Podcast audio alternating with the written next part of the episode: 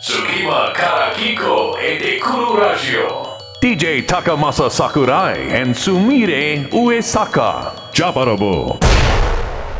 隙間から聞こえてくるラジオ。ここからの時間は、ジャパラボ。所長の桜井高政と女子の上坂すみれです。さてですねすみれちゃはん、い。なんとサハリン行ってきましたよやったね。ねえ、はいサハリンってさ、うん本当に近いんだよサーリン、フェリーで何時間ですか さすがさすがウラジオストクまでフェリーで3時 間でね着いくやといすいごいフェリーだったら着きますよ。えそんもなうなんかそ乗りたくない竜そんなこう竜が率いるフそんェなリー高みた速いなやつフェリーやだなあ超高速ジェット機みたいなや つそうなんかもう飛行機抜いちゃう んでしょホバークラフトみたいなやつ。みはい。えでもね千歳空港からね、はいなんと飛行機で40分だったのー、近虹いのサハリンスクまで。すごいじゃないですでか。千歳空港で、うんなんかあの乗り継ぎでサンマ丼食べて、ビール飲んでる時間よ りその後の飛行機の方が短かったというですねもうびっくりですよびっくりしかいいもですそねの40分の間にちゃんとはい機内食が出てきて、え、お腹いっぱいじゃないです か。サンマ丼食べた後、うんあのーなぜかラムチョップをですねその後いただいたのを、えー食べてたらもうついちゃってもうねスミレはね絶対気に入るいやなんか写真とかをちらほら見る限りすごい楽しそうでしたね、ロ楽シしすぎましたねアともまたちょっとなんかモスクワとかとも違う感じでしたね、うん、違った違ったやっぱりね、うんあのーアジア系っていうか、うんこうロシアの、えー人たちとはちょっうんと顔の感じももちろん違うんだけど、うんで市場に行ったら、うんあのイクラとか、うんえーカニとか出たホタテとかガンガン売られててあのーこうウラジオストックの市場もすごいですけど、うんうんサハリンもそんな感じなんですねもうね住めると思ったあー魚介だって醤油とかもうん日本の醤油がいっぱい並んでて、へーしかもね知らない名前の醤油があってへーなんだこれインチキ臭いなと思ったら、うんちゃんとそれはあの青森とかの地醤油みたいなやつで、うんうんうわ逆にこの醤油あのちょっと食してみたいとローカル醤油ですかそうそう東京の人がへーあのあんま知らないちゃんと醤油もね売られてたりとかねへーそういう距離なんですよなるほどでもね一番の感動はねこれ今日の後半の最後の締めに話したいんですけどはいもう擦れてないというかですね、うこんうこう純粋なオタクというかですねなんかこう来てくれる喜びを全身本当でですよ表現している本感じ当ですよなんかあのいいです初ねめてあのオタクフィールドの人がやってきたのが俺でいいのかって話もあるんだけどでもそりゃ私が初めてブロードウェイに行ったようなそうそうそう気持ちでしょうね。そうなんかね、はい、 3団体あった、えー日本ポうんップカルチャー愛好団体がね、うんコスプレとかね踊ってみましたとか披露してくれてねはい、もうちょっとね泣けましたね、へえ。でしかも一番あのコルサホフっていうですねコ街があっルてココルサコフ。コルルサホフコルサホフコルサホフサコフ。うんリムスキーかな。っていうはい街があって、はいそこになんと300人のオタクイベントもあったんですよ。へえ、自主的な感じの。日本人誰も知らないよ距離的には、うん日本から一番明らかに距離が近いのに、日本人が誰も知らないっていうのはさ、うんちょっと人としてこれは何とかしてあげたいと思いましたね。ね、知り合わせてあげたいですよね。ねもうそんなわけ。けで、あのすみれちゃんをですね極東からですねもう私はサハリンにですね、狙いを定めましたのいや行きたいでですよ、サハリン。はい、もうみんなあれですよあのサハリンの飛行機便とか今頃同志諸君がですねいやでもサハリンどうやって行くのかなとかね確かに調べてるに違いないよねみんなね。知らないですもんね、ねサハリンの行き方ね。さあいつか、うんあのすみれちゃんがサハリンに行くときにみんな千歳空港から40分の。備えるんだ、はいねはい、今からですねサハリンの勉強をしてほしいなと思いつつ今日の、えージャパラボ行きたいと思います。はい。さて、この番組では毎回番組が注目する日本と世界の駆け足となる人物をブリッチャーズと名付け、そのブリッチャーズぶりを紹介しています。今日最初にお迎えするのは、6人組アイドルグループバンドじゃないもんから、小石尾りんごさん、望月美優さん、天夏ゆずさん。そして番組後半では、九州発アイドルグループリンクのロックユニット、スラムから、吉川千秋さん、美優さんをお迎えします。お楽しみに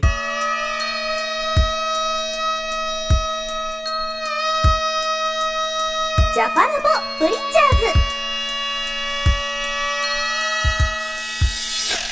桜井高政と上坂すみれがお送りしているジャパラボジャパラボここからは日本と世界の駆け足となる人物をジャパラボが選定し、そのブリッチャーズぶりを紹介していくコーナーです。本日最初のゲストはこの方。6人組アイドルグループバンドじゃないもんから、小石尾りんごさん、望月美優さん、天夏ゆずさんです。わー、やらしゃはーい。恋するりんご色担当、しおりんこと恋しおりんごです。ーはい、メルヘングリーンのベース担当、みゆちこと、もちづきみゆです。はいコットンイエロー担当、ゆずぽんこと、天夏ゆずです。私たち、アイドル界のミックストメディアバンドじゃないもんですよよろしくお願いしますよろしくお願いしま願いします。来ていただいてそう、見ないのに衣装で来る。気持ちを上げるために衣装をバシッと着てきました。まああのバンドじゃないもんをじゃああの皆さんの、えー方からどんなグループなのか説明していただいていてよろしいですか。はい。バンドじゃないもんは6人組のアイドルグループで、リーダーに新生かまってちゃんというバンドをやっているドラムの美佐子が、えっと、いまして、その美佐子が設立したグループです。えっと、その中の今日は小石よりんごと、天夏ゆずと、よもちづきみゆが遊びに来ております。ろしくお願いします。よろしくお願いします。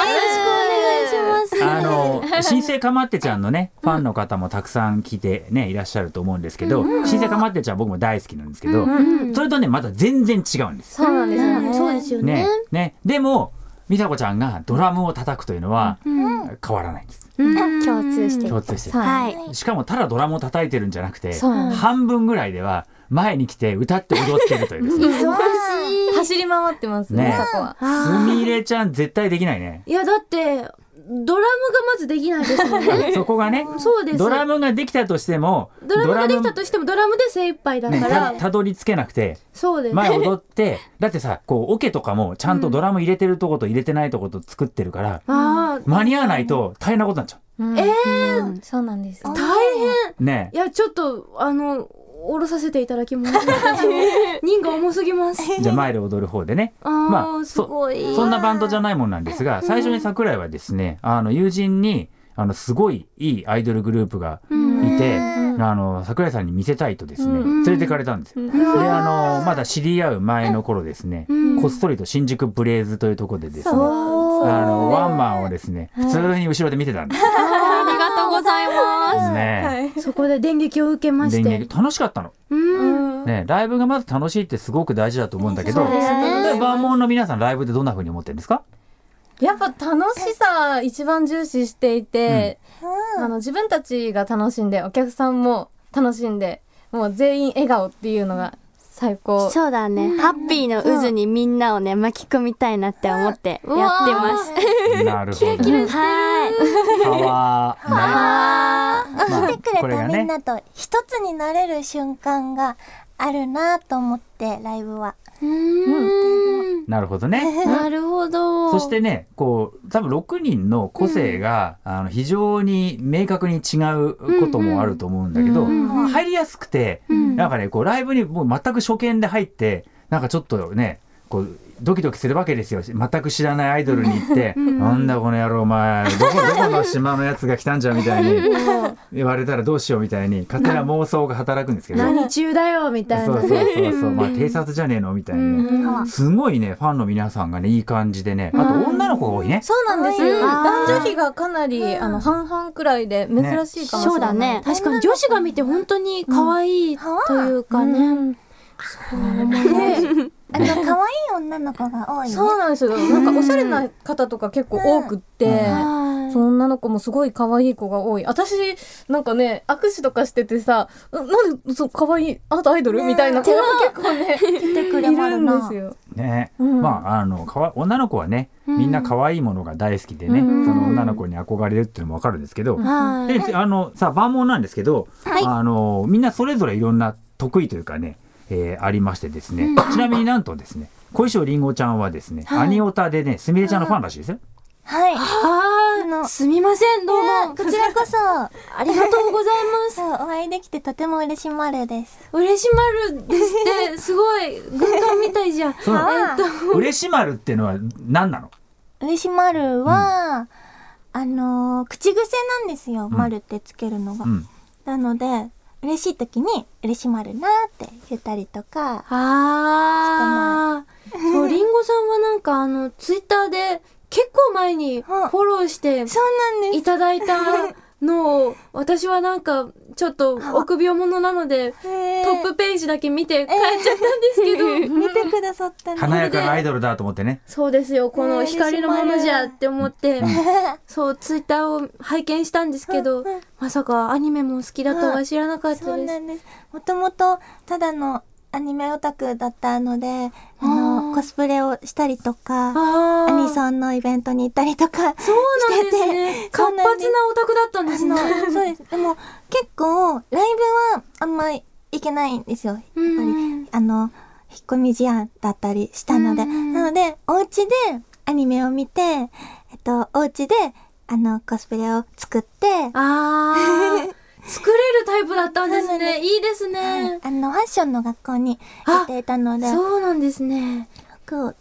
自分の好きなように、はそいのキャラにあなりーきるためにこだわって作るのが好きでしたね。確かに市販だとちょっとうん自分の体に合わないとことかありますもんねそうなんですよああ素晴らしい、ね体型に合わせるっていうのはすごい大事なことでね、はいあのでもコスプレってさやっぱりこうなんだろう、作ってくってことが一番大事でそうです ね世界のコスプレイヤーとかはさこれ1年かけてうん1個のコスプレ作ったりして、うんこうね世界コスプレサミットを望んできたりうんするんですけど、うんやっぱりあのこうなんだろうものを作る情熱っていうのはさ、たまらないですよね。そうですね、うんなんかわかんないけど、んでもこれを絶対作りたいからすごい調べてとかなんかできないかもしれないけどでも絶対この服を作りたいから作るとか素材を集めるとか、あそうあそういうことにかける情熱っていう面だとなんかオタクっぽいなって思ったりはしまうす。んう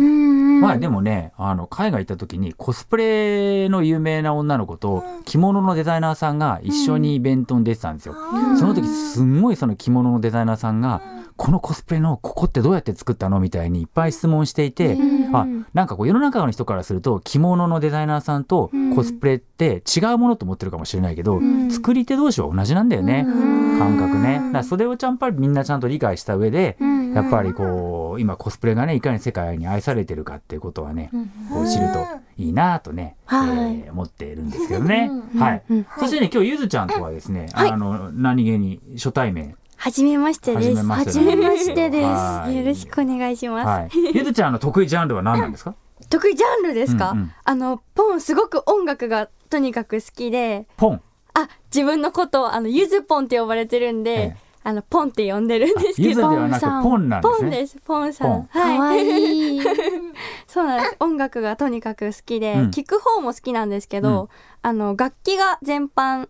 できるんですよ、特技で。なるほどうんはへい。えドラムとか、ギターとか、すごベーいスとか、シンセとか、わお一ー人で全部弾いてみて、うんへえ演奏して動画に一つの動画に編集してうんうん。全部演奏してみたみたいなのをやったりしてて、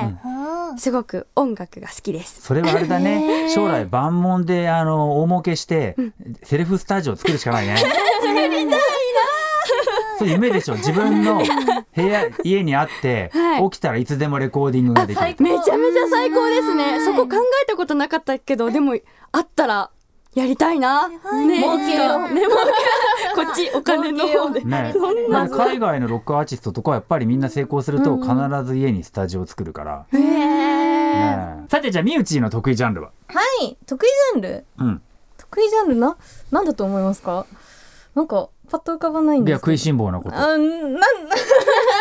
なんかね、すごいの。実は、きあのー今年ですね、みうちにはですね、私のあの、明治大学のですね、えー授業に、あの、実はゲストで出てもらったんですよ。アイドルについて語る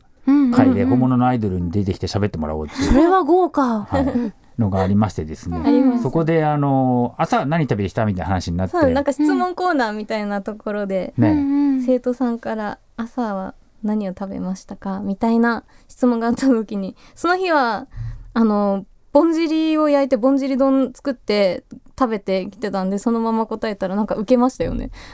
いやぼんじり丼ぼん朝じり丼えまあ、焼き鳥ですよ、聞けば。焼き鳥丼ですよ。そうなんかまあそもそも朝からがっつりすぎるだろっていうのと、そういうことか。そう多分もっとなんか可愛いグラノーラとか言ったらアイドルっぽかったかもしれないけどあまりにもそういうあ確かにぼんじりどんは響きもダイナミックですもんね 確かにねなるほどい結や好きな食べ物ぼんじり丼でも結構インパクトあると 思うよ構体力ありそうですよね丼大好きなんで。へえうん自分で作られるんですそうなかんです。おあの一人暮らしをしてるので、あの自炊はするんですけど、その中でもやっぱり朝ごはんが一番最重要項目で自分の中で。うんうん朝にお腹が減るタイプなんですねえその前日の夜からすごいお腹が空いてるん ですよ。あじゃあ夜そんなに食べなくいてや夜も食べるんですよ。夜も食べ てすごいですでねお布団に入って次の日の朝ごはんのことをずっと考えながら眠って、へえバッて起きてバッて作り始めるへえでも目覚めが良さそうですねそれは全然寝ぼけてるんですけどねへえそうなんですよごい健康的じゃないですかそれがないとあ一日が始まらないんへでえ寝坊してご飯抜いちゃうとかないんですかないですねすごい何が何でも朝ごはんは食べますね食べに行くと作ってくれもある。そう、みゆちのご飯がすごく美味し くって。あの、シューとかね、すぐ、すぐ朝寝てるけど、あの、できたよって言って起こしてくれる。あお嫁さんみたいにみゆちが起こしに来て、ご飯できたから、冷めないうちに食べなって言って。この二人があのメンバーの中でなかなか目覚めが悪い んですよなんか全然起きてこなくて布団の中でずっとゴロゴロしてるから冷たくなるよって言ってえー、でも泊まりに行ったりしてすごい仲がいいんですねメンバーしちゃうでお泊まり結構するねそれするかもグミティアンのうちにお泊まりしてた。うん、へそうだよね。すごいね、ななんかこういつも一緒にいるってどんな感じなんだろうね僕もすみれちゃんほらそういうことがないじゃないー、私もなんかアイドルみたいな作品はあったりしても、うんずっと何年も一緒みたいなのって経験がないので、うんどんな感じなんですかなんか私はあの九州から上京してきてずっと一人だったんで、友達もあんまりいいないんですけど、その中でこうやって毎日のように一緒にいる人がいるっていうのはマジであの第二の家族的なへーとこはありますね。安心する場所っていうか、んそうですね。知ってる人がいっぱいいるし ね。そうだね。確かに都会知らない人ばっかりですもんうん怖いからみんな。ねでも何かね一緒になってやっていくっていうのはそれはそれで楽しいよね、楽しそうだなって思います、まあこう我々みたいなあの一人でやってるののね、まあ、それなりの身軽さみたいのもうんあるんだけど、うんなんかの時にこう達成感がないんでね終わった時一人で帰らなくちゃいけないとかねあーもう寂しいですよねね確かにさてここで告知などお願いいたしますはい。えっとですね、バンドじゃないもんは、えー来年1月9日の大阪を皮切りに、えー、バモン史上最多の全国ツアーを開催いたしますやった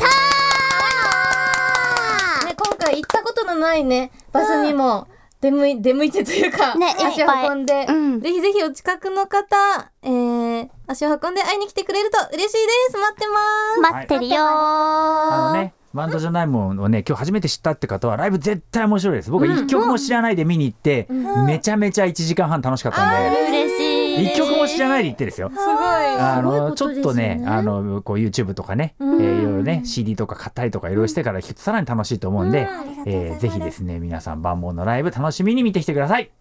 お推薦ですよ。はい。えーということでですね、えー今日の最初のゲストはバンドじゃないもんから小石尾りんごさん、望月美優さん、天夏ゆずさんでした。ありがとうございました。ありがとうございました。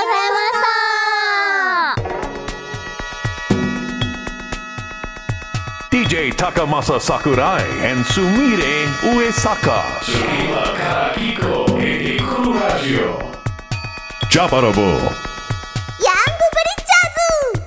桜井高政と、上坂すみれがお送りしているジジャャパパララボボここからは今月のヤングブリッジャーズ世界と日本の架け橋はベテランばかりではない世界に日本を発信する若手にこのコーナーではスポットを当てます今回のヤングブリッジャーズは九州発アイドルグループリンクから吉川千秋さんみゆんさんですよろしくお願いします。チャッキーこと吉川千秋です。みゆみゆことみゆです。ね。はい。よろしくお願いしますよろしくお願いしますまみゆちゃんすごい大人っぽいんですけど、なんと13歳なんですよ。今ちょうど聞いたら声変わりの最中って聞いて、そ私もあ ったなーって思い出しました。えそうなんです。う。女子声変わりってあるのあ人もない人もいますけ千ど秋ちゃんあった私はなかったと思いますね自分で気づかなかったですねなるほどだからねないかもしれなああえんま変わんない人もいますけどなんか不安になりますよねーうんなり戻まするのかな私の声ってなりますよ ねいやでも今その声すごく素敵でねさっきちょっとリハで一曲覚えてもらったんですいよ。やまた渋い曲を ね「Love is over」ってちょっと歌ってって言ったらね歌ってくれたんで、皆さんも聞きたいでしょ勝手に言ってますけどぜひお願いします。 Love is over あー渋い13ああいいですね親フィーフィーさんね。歳なのに、ねみずみずしくも渋いですね渋いですね。はいあーありがとうございますはい、さてですね、えーリンクのお二人なんですけど、はいちょっと番組のですね冒頭で実はですね、はいえー謎のキーワードが告げられていたんですがお、まあ、といってもまあ知ってる人は知ってるんですけど、はいスラムはいとスいラうムですね、えーお二人を紹介させていただいそたうんでなんすでがすね、いはいさてスラムとは何かをですね、えーご紹介いただいてもいいですかはい。えっと、スラムとは、あの、98アイドルグループから、リンクから発生したロックユニットで、あの博多明太ロックをリスペクトしているユニットで、その SRAM と表記するんですけど、S はシーナンドロケッツさん、サンハウスさん、R はルースターズさん、ロッカーズさんと、もうどんどん RAM とあるんですけど、それの頭文字を取って、スラムというユニット名になりました。なるほどなるほど、でもみゆちゃんさ聞いたことある私、あの、ロック好きで、うんあの、シーナンドロケッツさんのレモンティーとかほんと聞いてて、ずっと。ほんと好きでした。朝もやの、はい。有名ドリームねね有名ドリー「ムメイドリーム」とかね。へー渋いです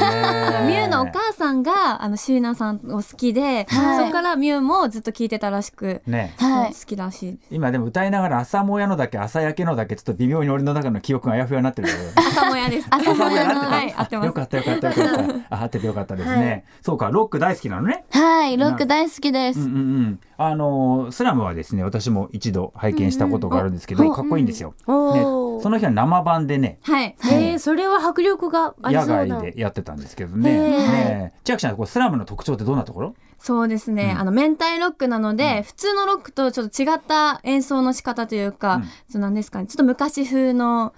て言っても分かりにくいかもしれないんですけど、うんそうですねリズムの刻み方とかねまあリズムのはいそうですギターの入れ方がねそう縦昭和な乗んですりよっていうか、うんそうなんかちょっと特徴的なロックでして、うんはいそんな感じですなるほどはいあのアイドルやってる時とそうでロックやってる時っはてい切り替えどうしてんの、切り替えはもう心から書いてますね、もう。おー心から。アイドルの時はもう、あははみたいな感じなんですけどうん、ロックの時はもうめっちゃいつも睨んでます、もうずっと。あーなるほど笑顔が消えるってい笑う顔をしないみたいな感じですけど、なるほどでも出ちゃうんですよ、笑顔が。シーナそれまた可愛いじゃないですいやか 別にえ椎名さん可愛かったよ。さん可愛いんですけど、なんか、その、かっこいい曲とかもあるので、うそういいう時とかはもう、めっちゃかっこつけます。ん、なるほどね。はいこ。うメンチ切ったりするのね。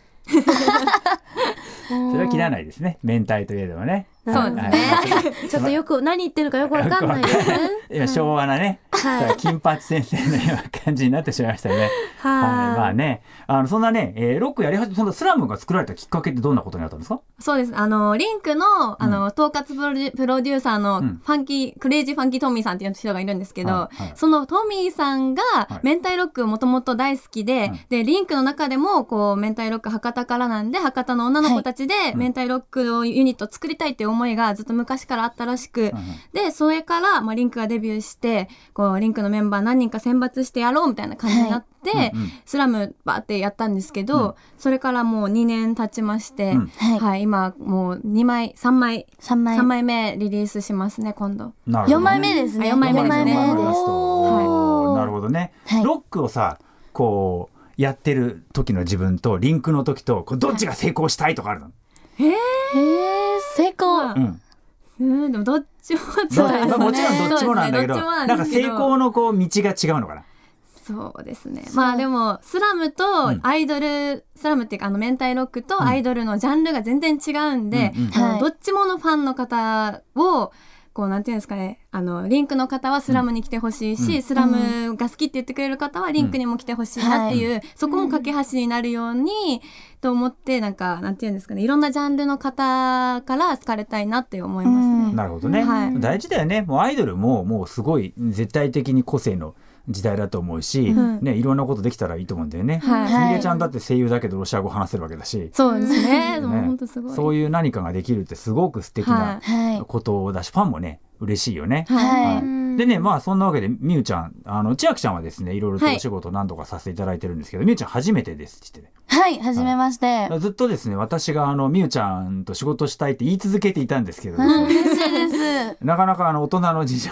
かわかんないですけどみゆちゃんと会わせてもらえなかったんですよ。合わせるのが危険だと危い険うだと判断をねされましたね桜井の前にだけはうちの、本当にね、エースを出してはいけないと。ははいいやいや。い、一番最初にですねみゆちゃん見たのが割とデビュー間もなくだったような気もすそるうんでですすね。ね。はあの福岡にベストホールってところで、はいリンクは毎週定期公演やってるんですよ。い。はでい。それで見に初めて見に行って、でその後リンクの関係者の方々とかとですねご飯食べながら「桜井さんどうでした?」って言うんで「いやあのちっちゃい子いたじゃないですかあの子絶対いいと思うんですけど」ってですね言っていたんですけど意外にあの多分入ったばっかりで意外にスルーされてですねああ、悲しい、それは。ねえこう気持ちはなかなか伝わらないものなんですよ。なるほどねえどうですかみゆちゃんすいませんねなんかいきなり。いやもう本当に嬉しくて、その千秋さんからずっと聞いてて、その桜井さんが、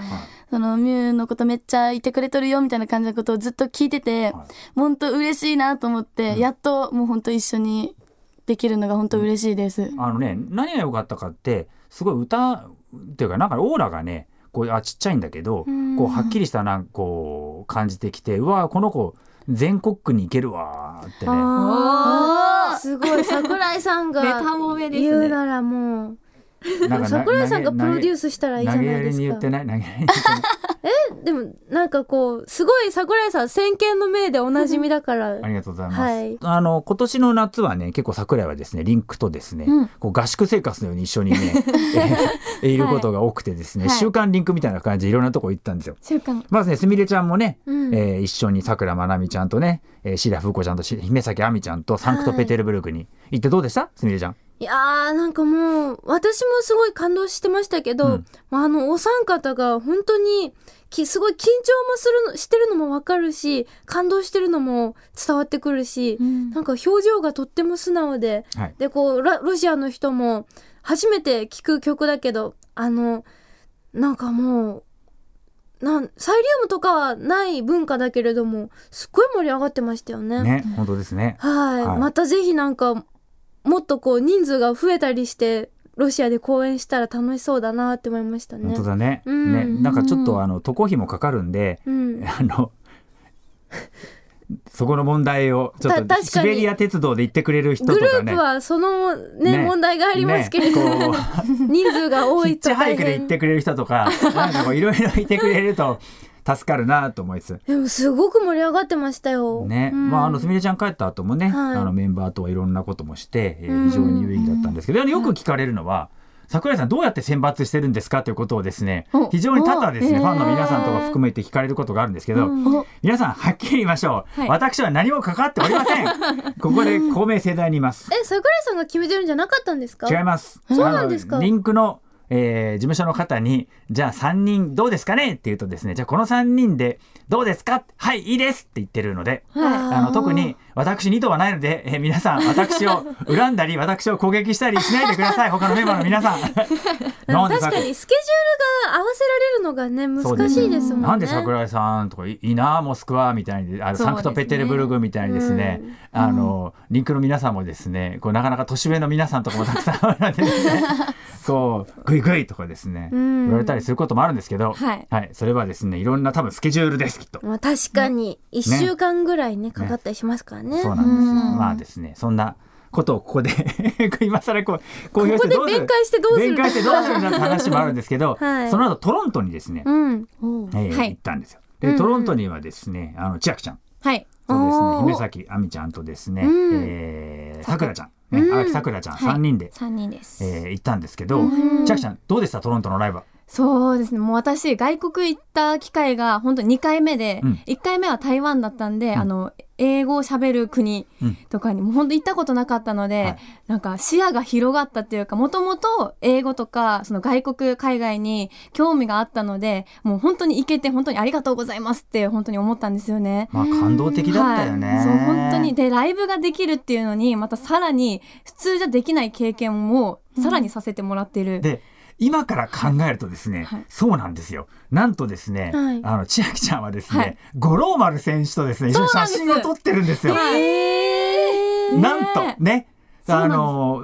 ワグラグビーワールドカップ代表とでのですね激励会がちょうどあワールドカップ代表の選手がトロントにいてですねでえー校庭で大使校庭でですねはい激励会があってそこに我々も参加してですそうでねす福岡出身だもんねそうですね。うなんですねなんで、あの、福岡出身のメンバーのか、メンバー、あえっと、選手の皆さんと一緒に記念撮影させてもらって、ねそしたらもう今、五郎丸選手もめっちゃニュースで出てるから、そうすごいと思いながだら。って五郎丸選手が、はいあのあのポーズじゃなくてそうリンクの L をしてくれた貴重ですね。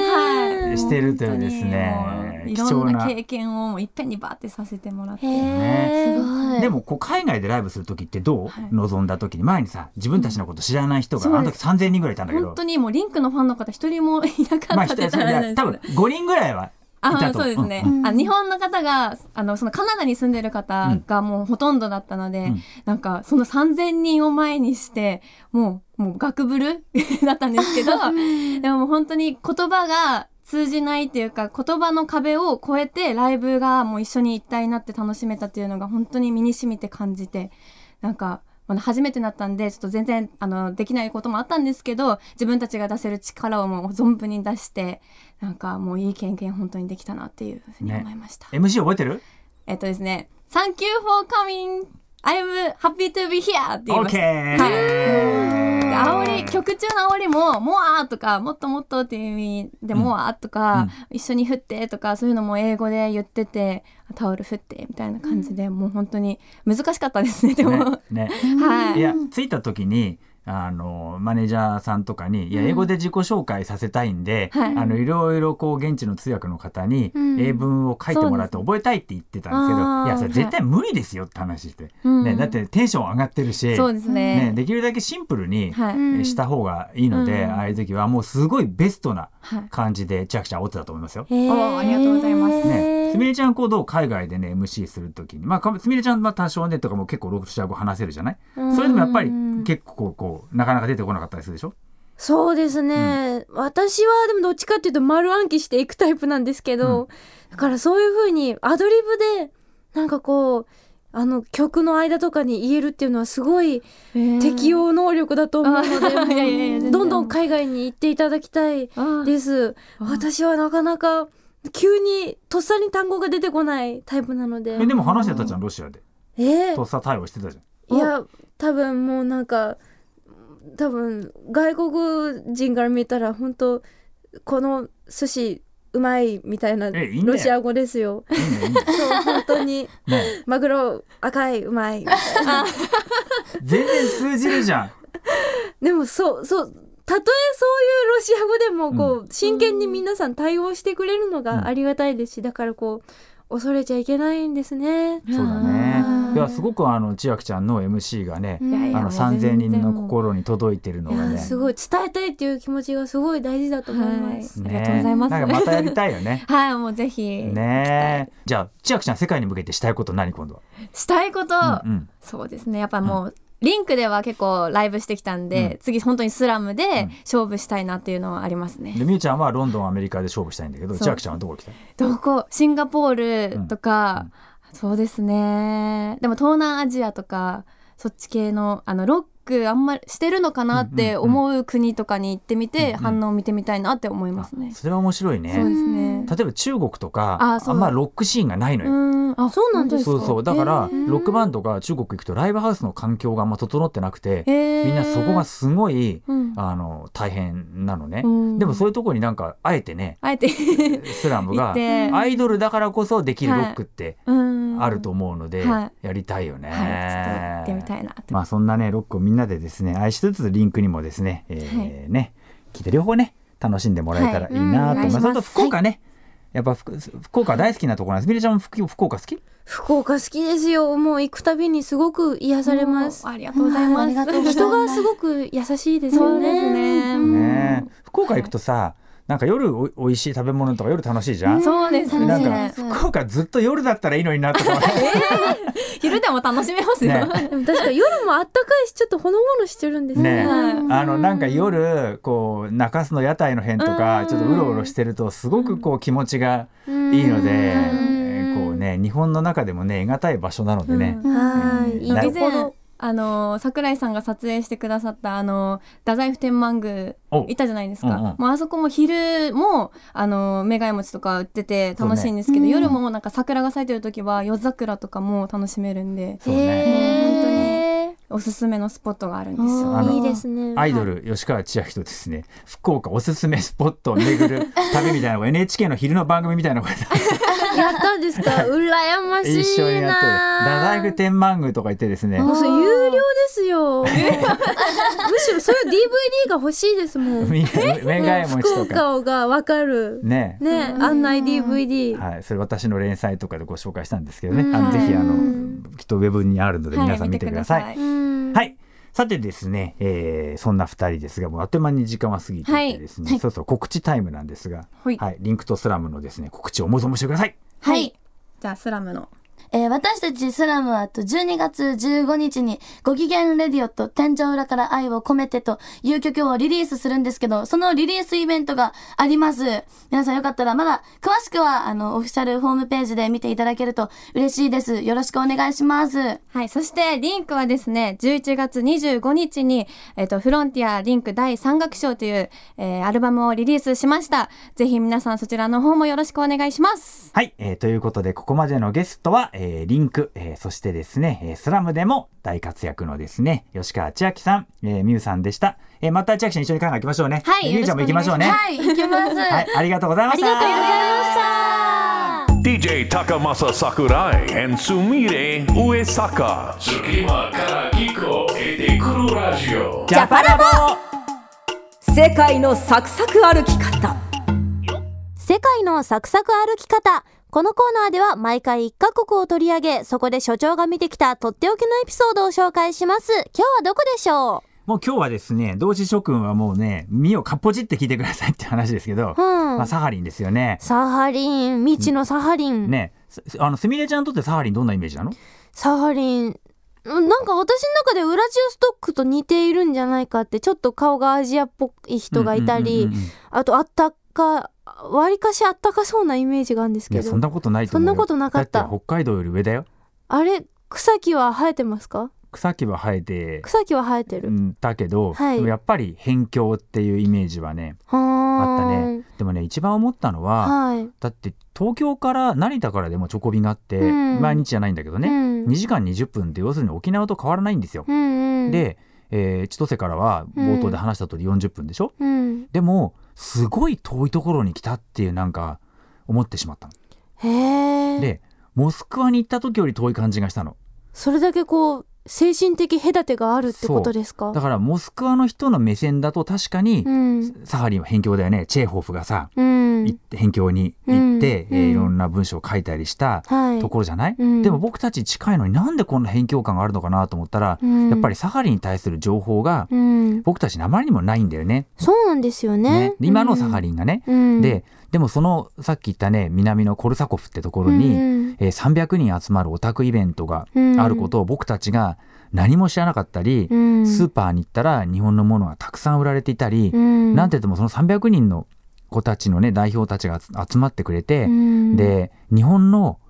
言ってみるとオタクに近い人が来てくれたってことだけで、はいえーイベントをねこう交流会みたいなのしてくれたりする気持ちいや本当私たちが行かないでどうするって感じですよねでしょ、うん、で、まあ、今回は非常にですね、えー在、ユジノサハリンスクのですね、日本総領事館の皆さんにもですね、お世話になって、まあ、文化外交っていう形でね、えー行ったんですよ。うん、で、サハリン国立大学で、えー授業を、えーしたり、まあ、いはいろんなことをしてきたわけですけど、うやんっぱりそのね、行く先々で、ああ、ここに来なくちゃいけないなーっていうのはね、思いましたね。うんまあすみれちゃんは多分僕より行くと、きっと、えーサハリンのことね、好きになると思うし、やっぱはりいこここそ上坂すみれが来るべき場所なんじゃないかと思った